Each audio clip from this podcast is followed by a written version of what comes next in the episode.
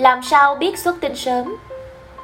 Thưa quý vị, xuất tinh sớm là tình trạng rối loạn xuất tinh của nam giới với đặc trưng luôn xuất tinh sớm hơn hoặc là trong vòng một phút quan hệ.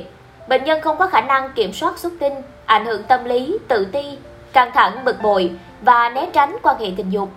Xuất tinh sớm không liên quan đến chức năng sinh sản, người bệnh vẫn có con. Lượng testosterone trong máu vẫn có thể là bình thường. Phần lớn mọi người tự nhận là bị xuất tinh sớm trước khi được bác sĩ khám và chẩn đoán. Nhiều nam giới khi không được phổ cập kiến thức, lần đầu dễ xuất tinh sớm do hồi hộp căng thẳng, lần sau sẽ cải thiện hơn nhiều. Chúng ta có bốn dạng xuất tinh sớm bao gồm Xuất tinh nguyên phát thường xuất hiện ngay từ những lần quan hệ tình dục đầu tiên, thời gian quan hệ kéo dài dưới một phút. Xuất tinh sớm thứ phát xuất hiện từ từ hoặc là đột ngột trên nam giới đang có thời gian quan hệ tình dục bình thường, thời gian quan hệ dưới 3 phút. Xuất tinh sớm thay đổi là sự thay đổi trong hoạt động tình dục được đặc trưng bởi sự bất thường và không nhất quán, có nghĩa là khi quan hệ với một đối tượng này trong hoàn cảnh cụ thể này thì không bị xuất tinh sớm, nhưng khi quan hệ với người khác hoặc là trong hoàn cảnh khác lại có thể bị.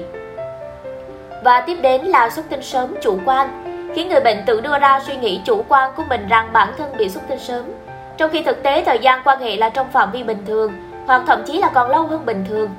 Và để điều trị tình trạng xuất tinh sớm hiệu quả, bệnh nhân cần được xác định mắc loại gì và nguyên nhân từ đâu. Hiện phương pháp chính trong điều trị xuất tinh sớm vẫn là sử dụng thuốc. Tuy nhiên thì các biện pháp khác như giáo dục nhận thức, thay đổi hành vi, cải thiện tâm lý cũng có hiệu quả. Hãy lưu ý rằng việc sử dụng thuốc điều trị xuất tinh sớm cần được thực hiện dưới sự giám sát của nhân viên y tế và tuyệt đối là không tự ý mua và sử dụng các thuốc tăng cường chức năng tình dục hay điều trị bừa bãi quý vị nhé. Thông tin trên được bác sĩ Nguyễn Hoài Bắc, trưởng khoa Nam học và Y học giới tính Bệnh viện Đại học Y Hà Nội cung cấp.